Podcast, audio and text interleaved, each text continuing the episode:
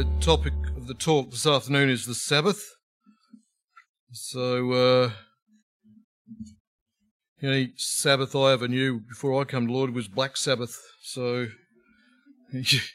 most of most of you probably know that group. Uh, the Sabbath, um, according to the dictionary, was um, it was pronounced Shabbath. It's a bit of Hebrew for you.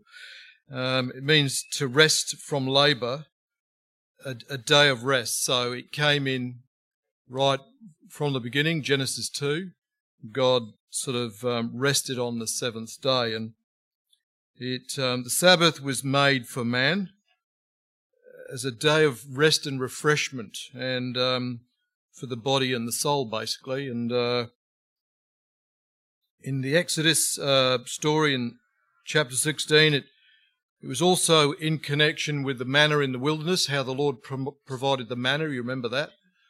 And uh, on on the, they have to collect double the amount on the sixth day because it wasn't available on the seventh. So it was all there. It's all there uh, in the beginning. Um, and it's also put into the Ten Commandments, as you know, in the Old Testament.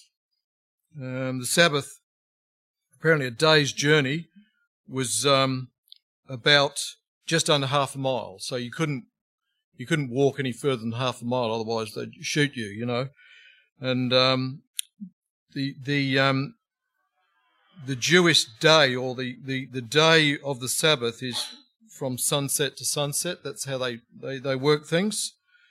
So, um, and also the sabbatical year was the every seventh year. It was a, it was a time of rest. It, um, it was actually called in the book of Deuteronomy, it was called a year of release. So, but it was never really put into practice much at all by the, the Israelites. But to give you an idea what the Sabbath was all about in the Old Testament. So we're going to have a, um, as compared to what we celebrate today, is more the Lord's the Lord's Day. It's all about Jesus Christ. Old things are passed away, and we've got the new covenant coming through Jesus Christ. We'll explain that in a minute. So if you'd like to start off in um, Exodus chapter 31, so verse 13. It says here in Exodus 13, it says, Speak thou also unto the children of Israel, saying, Verily my Sabbaths you shall keep. And it's for a sign between me and you throughout your generations, that you may know that I'm the Lord, that does sanctify you. You shall keep the Sabbath therefore, for it is holy unto you, and every one that defileth it shall be surely put to death. So I won't go right into that, but the Lord's, He, he created this time, and it was going to be a sign between God and His people. And it's to, to be remembered um, right throughout all the generations. So, and if you just shoot over to Numbers 15, verse 32. So it's very serious. Uh, God took it very, very seriously. Um, and we read a little story here about a man who who transgressed the Sabbath. It says in 32 verse uh, chapter 15. It says, "And while the the children of Israel were in the wilderness, they found a man that gathered sticks upon the Sabbath day, and they found him gathering sticks and brought him to Moses and Aaron and to all the congregation, and they put him in ward, locked him up, because it was not declared what should be done to him. And the Lord said to Moses, The man shall be surely put to death, and all the congregation shall stone him with stones without the camp. And all the congregation brought him without the camp and stoned him with stones, and he died as the Lord commanded Moses. This is a pretty heavy stuff, isn't it? You know, I mean, you'd never get away with that today, would you? You'd have lawyers involved and all this sort of stuff, and people complaining it wasn't fair, and you know all this stuff. And yet back then, it was very, very serious how they followed the Lord. Very much um, right down the line. So we we move, move through time now. We go into the New Testament, and Jesus comes on the scene. So don't forget, up until that time, they're all under the old law all the old commandments, and uh, we come to a time of Christ now. Matthew 11, if you like. And there's lots written about the Sabbath, but I just want to just take out a few points here. Jesus comes on the scene, and in my Bible here is all his words are in red, and um, he says here in uh, verse 28 of Matthew 11 says, "Come unto me, all you that labour and are heavy laden, and I will give you rest." He's talking about a new Sabbath, a new relationship he's going to, he's going to create towards modern day man, which is you and I. He says, Take my yoke upon you and learn of me, for I am we- meek and lowly in heart, and you shall find rest unto your souls. For my yoke is easy, easy, and my burden burden is light. So, and uh, I guess if you was to pick up a Bible and you'd never read it before, and you'd come across this scripture, you'd think that's just what I want in my life. That's just everything that I'm looking for. And how do I find it? And Jesus goes on in chapter 12 in verse 1. It says, And at that time Jesus went coincidentally on the Sabbath day. Now, you're not allowed to walk over half a mile. You're not allowed to do any work. You're not allowed to do anything. And um, it was a day of rest. Every, everything stopped. And it says, At that time Jesus went on the Sabbath day through the corn, and his disciples were hungry and began to pluck the ears of corn to eat.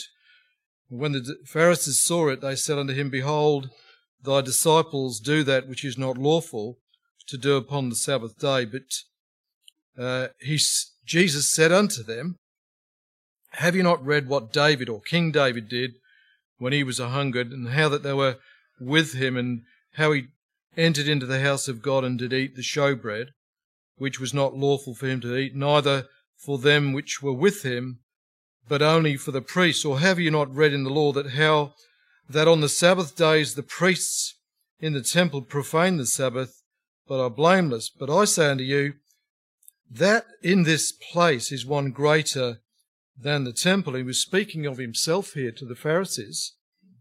He said they didn't understand who he was. He was coming back. He was going to be this new covenant uh, presented to mankind. He was going to create all things new. He's going to do away with the old law, and everything was going to be through Christ now. He says, But if you had known what this meant, if you understood what I, I really, or I really was, or I am, he said, I would have mercy and not sacrifice, and you would not have condemned the guiltless.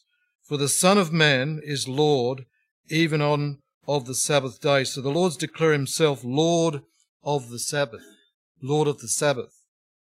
And when he was departed thence, he went into the synagogue, and behold, there was a man which had a, his hand withered.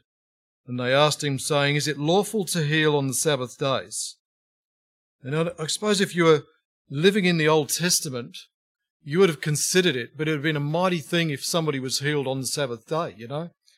Um, it says, Is it lawful to heal on the Sabbath days uh, that they might accuse him? And, and he said unto them, What man shall be there amongst you that shall have one sheep, and if it fall into a pit on the Sabbath day, will he not lay hold on it and lift it out? It, it's common sense, isn't it?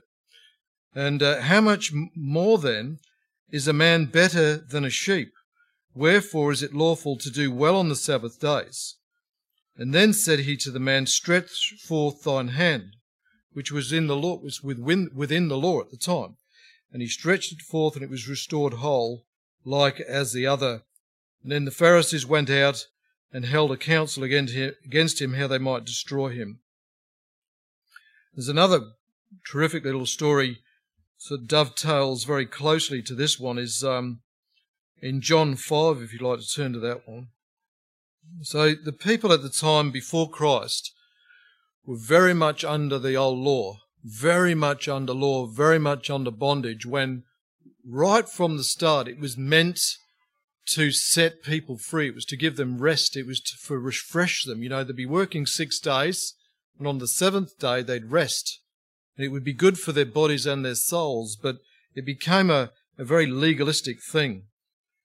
So we have a story here of where Christ presented himself on the Sabbath day.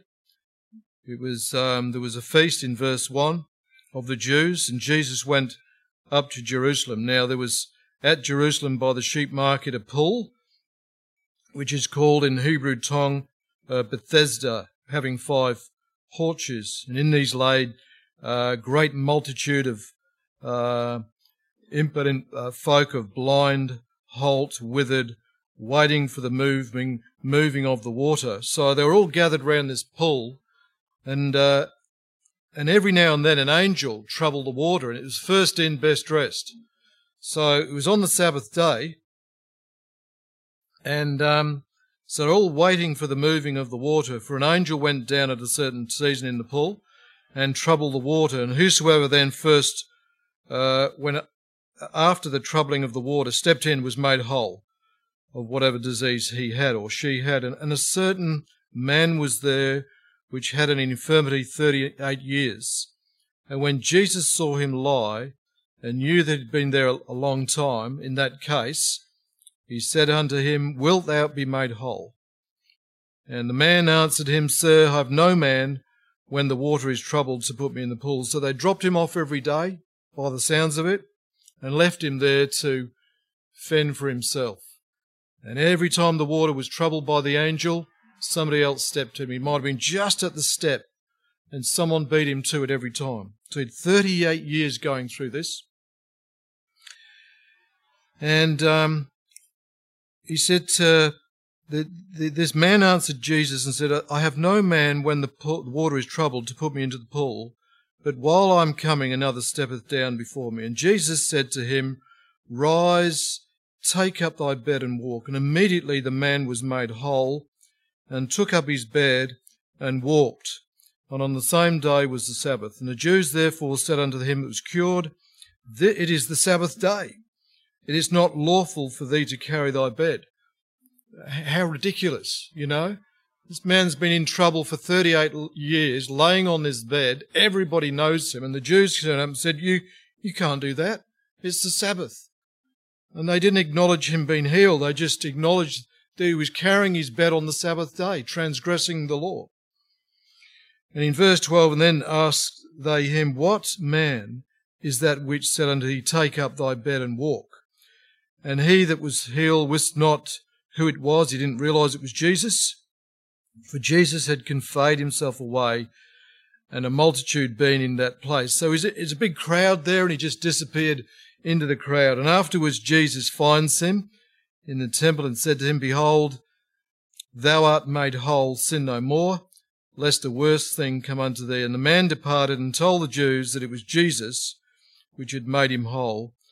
And therefore did the Jews persecute Jesus and sought to slay him because he had done these things on the Sabbath day. And I just wondered why he did all these things on the Sabbath day. And it surely was to prove a point.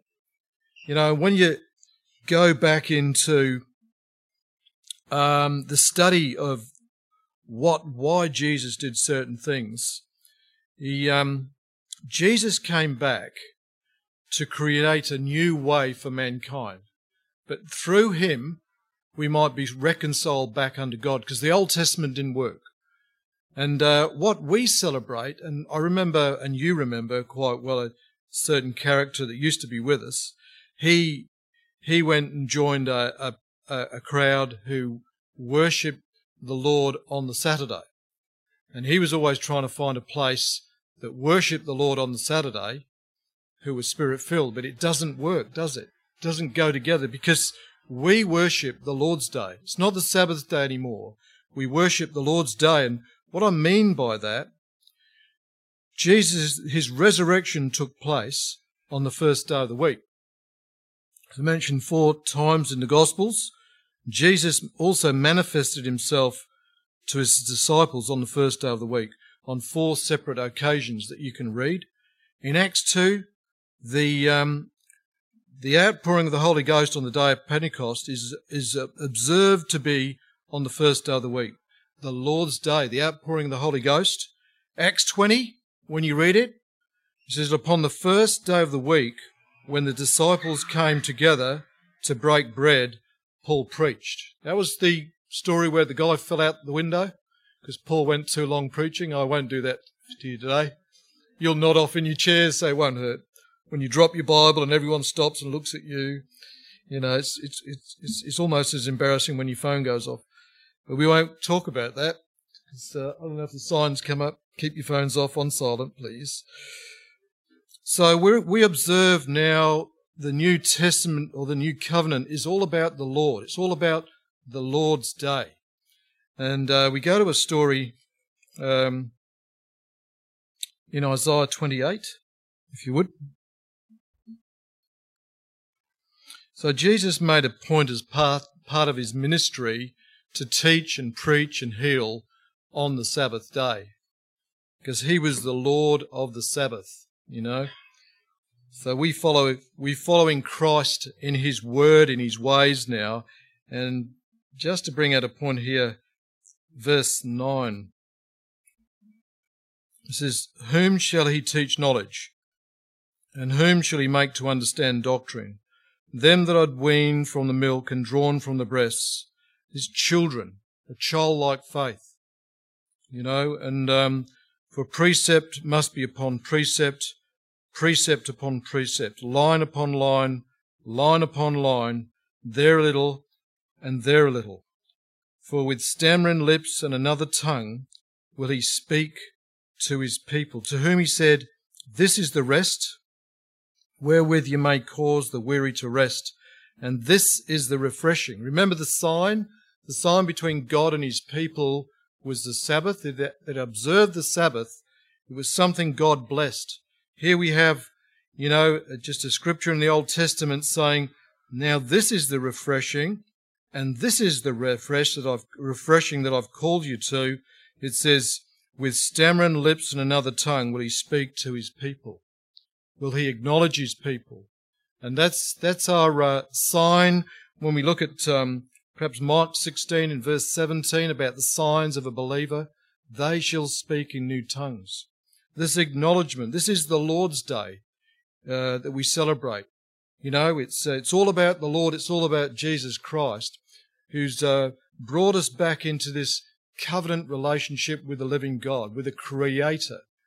So you can have a personal relationship with your Creator, with this sign that now Jesus is availed through to you, through the, through the Holy Ghost. And the Bible talks about, um, confirms that statement in Isaiah with a, another statement in 1 Corinthians 14. We might just look at it quickly, you might as well. Uh, verse 21 says, In the law it is written, with men of other tongues and other lips will I speak unto this people, and yet for all that uh, will not hear me, saith the Lord.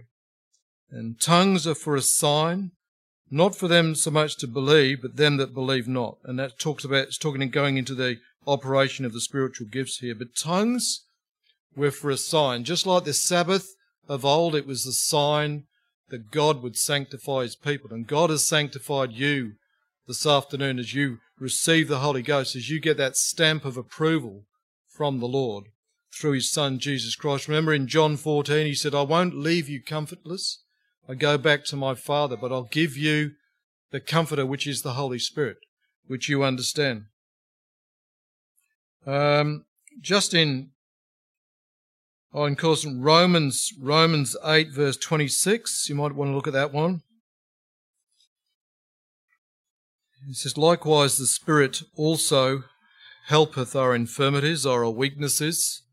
It says, For we know not what we should pray for as we ought, but the Spirit itself maketh intercession for us with groanings which cannot be uttered or understood. You, you know when you pray in the Spirit, things do change you know. And uh, when we look at the book of Jude 20, we, we look at uh, where when we pray in the Spirit, it builds up our most holy faith. And without faith, it is impossible to please God. You know, uh, so it's very important that we understand and, and we, we basically covet for the Holy Ghost. And when we've got it, we use it. That's why, you know, we pray after the meetings because it's, it's good for our souls. You know, if we don't, if we stop praying in the Holy Ghost, it's like the Old Testament when they forsook the, the Sabbath. They lost that connection with the Lord. And it's, it's for a sign for us that we might understand we're connected now. You know, the Holy Ghost is something very personal. But it's very, very necessary for your relationship with the Lord because you can use it. You don't have to come to church on a Sunday to get the blessing of God. You can get the blessing every day of the week if you're spirit filled, if you use the Holy Ghost. And um, you just might have a look at um, Colossians chapter 2. When I was talking to this chappie that went off to another church group, um, Colossians 2 verse 13, I quoted the scripture to him and he just wouldn't acknowledge it at all. And he's very, very sad because he was uh, spirit filled and uh, going back into bondage. Why would you do that? Why would you be set free and go back into where you came from? You know, just go back into uh, to bondage, into this world. And uh, I said, look, read this, and it says, "And you, being dead in your sins and the uncircumcision of your flesh, hath he quickened together with him, having forgiven you all trespass, all your sin washed away by the blood of the blood of the Lamb. It says, blotting out the handwriting of ordinances that was against us. It was all written against us. We were gone. You know, you, we were we were dead in our trespass and sin before Christ. It says, which was contrary to us, and took it out of the way, nailing it to his cross, and having spoiled principalities and powers, he made a show of them openly, triumphing, triumphing over them in it. And then verse 16, this is the part, it says, Let no man therefore judge you in meat. If you don't want to eat meat, so be it. If you eat meat, hallelujah. It's not anything to do with our relationship with the Lord this afternoon, you know? And it says, or in drink, or in respect of a holy day, or of the new moon, or of the Sabbath days, which are a shadow of things to come. You know, you, you're not under bondage anymore. You're not under the old law. You're under the law of Christ. You know, today is the Lord's day. And all the people said, that's who we follow today. And he goes on to say, let no man beguile you of your voluntary reward or your reward in a voluntary humility and worshipping of angels. And um, so it's very important to you and I that we don't fall into the condemnation or the expectation of this world. You know, and the very thing that uh, I guess we're always criticized is that we, we feel it necessary to encourage a person to pray for the Holy Spirit. And the evidence of it would be this manifestation of tongues. I suppose that's one of our big, biggest criticisms in Pentecost, isn't it? We're, we're, we are a tongues people and you can see why. You know, and if you haven't, if you don't, haven't got the Holy Spirit, you're missing out. Because it's what the Lord wanted you to have. He said, I go back to my Father, but I won't leave you comfortless. It's very necessary that we have this relationship with the Lord. We've got ants. So Hebrews chapter 4. This is verse 9. It's a, it's a wonderful thing to have the promises of God fulfilled in your life. You know, just the aspect of healing. We've, we've had a number of healings in this assembly. We've, um, you know, healing is not just of the body, but it's also of the mind. Peace that passes all understanding. It's, it's wonderful, you know. All the troubles in the world that you, you're very aware of and and yet now you have answers. You have an understanding of the plan of God and His Word. And so it, it gives you peace, an inner peace and a comfort. And that's what the Lord wants you. He doesn't want you to be fearful of things to come, but He wants you to be relying on His Word and His promises. And these promises are to you this afternoon. You know that the promise of the Holy Ghost is to you. It's very important that you take hold of these promises and apply them to your lives. You know, why do some get people get healed and some others don't? Well, it's a personal thing, but we encourage you this afternoon to take hold of the promises and the Word of God. Whatever troubling you this afternoon, it's something that uh, the, the Spirit is a, is a very powerful aspect of a believer. That when all things are becoming possible, the Lord makes things possible for us. It's His wisdom and His intelligence that we're we're tapping into. He said, My thoughts are not your thoughts. My ways are not your ways. So whatever how you go you think it's going to turn out, it's always the opposite. You know, it's isn't it? It's like, wow, I just never thought of it like that. God has a plan for you this afternoon. It's in Hebrews 4, verse 9. It says, There remaineth therefore rest to the people of God, for he that is entered into his rest, he also has ceased from his own works, as God did from his. And uh, what it means here that you've got to start, you've got to, st- you've got to stop. You've got to stop doing it your way. And I think um, Peter Goodridge, who came up recently on a Sunday night, he, he compared Martha and Mary and how that Jesus was talking about how that Mary had chosen the better part at the feet of Jesus, and yet it was Martha that was doing all the work, wasn't it? She was the one invited Christ in. She got the tea ready. She got the house ready. She did everything. She organized this and everything. And it was tough on Martha, wasn't it? Without Martha, Jesus would have walked straight past. But what Jesus is saying, Martha, but you've always been like this.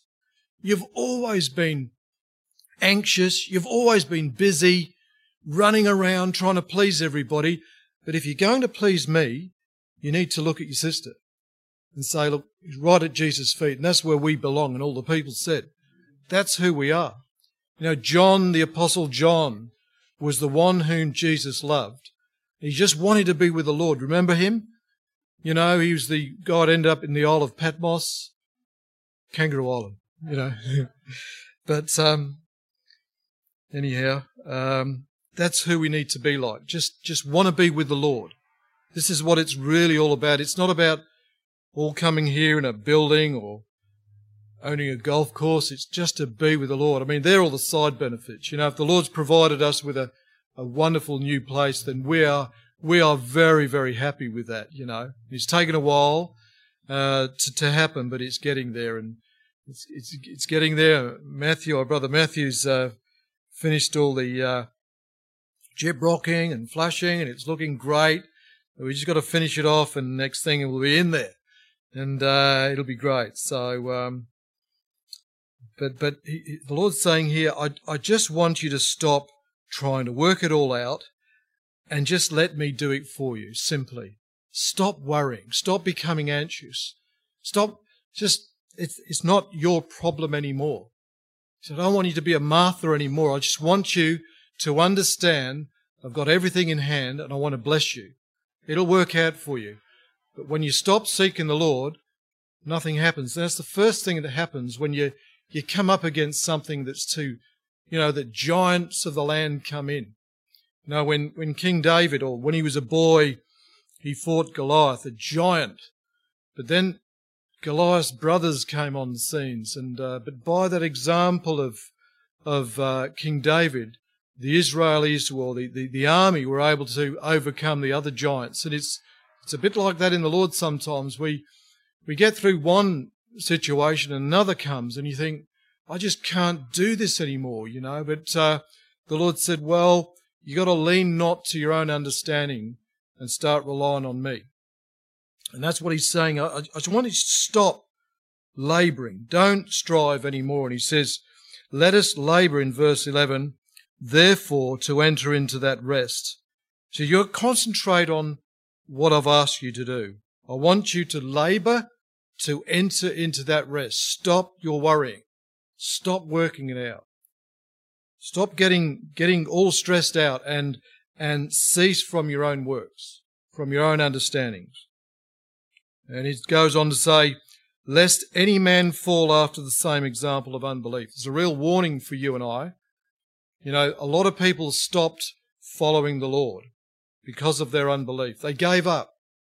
10, 20, 30, 40 years in the Lord, all of a sudden, where are they? They gave up. He goes on to explain about the Word of God.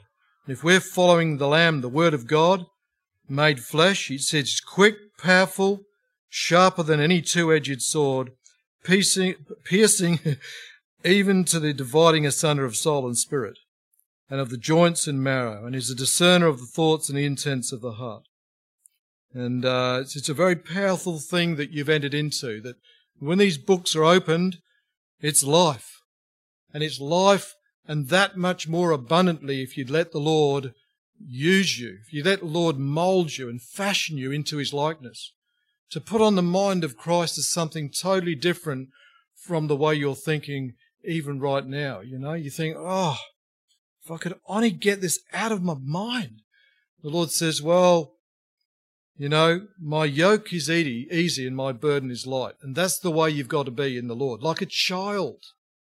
Your mum and dad, they don't worry about what's for tea. They just come to tea at six and they eat their tea and they play and they, they rely on their parents, don't they?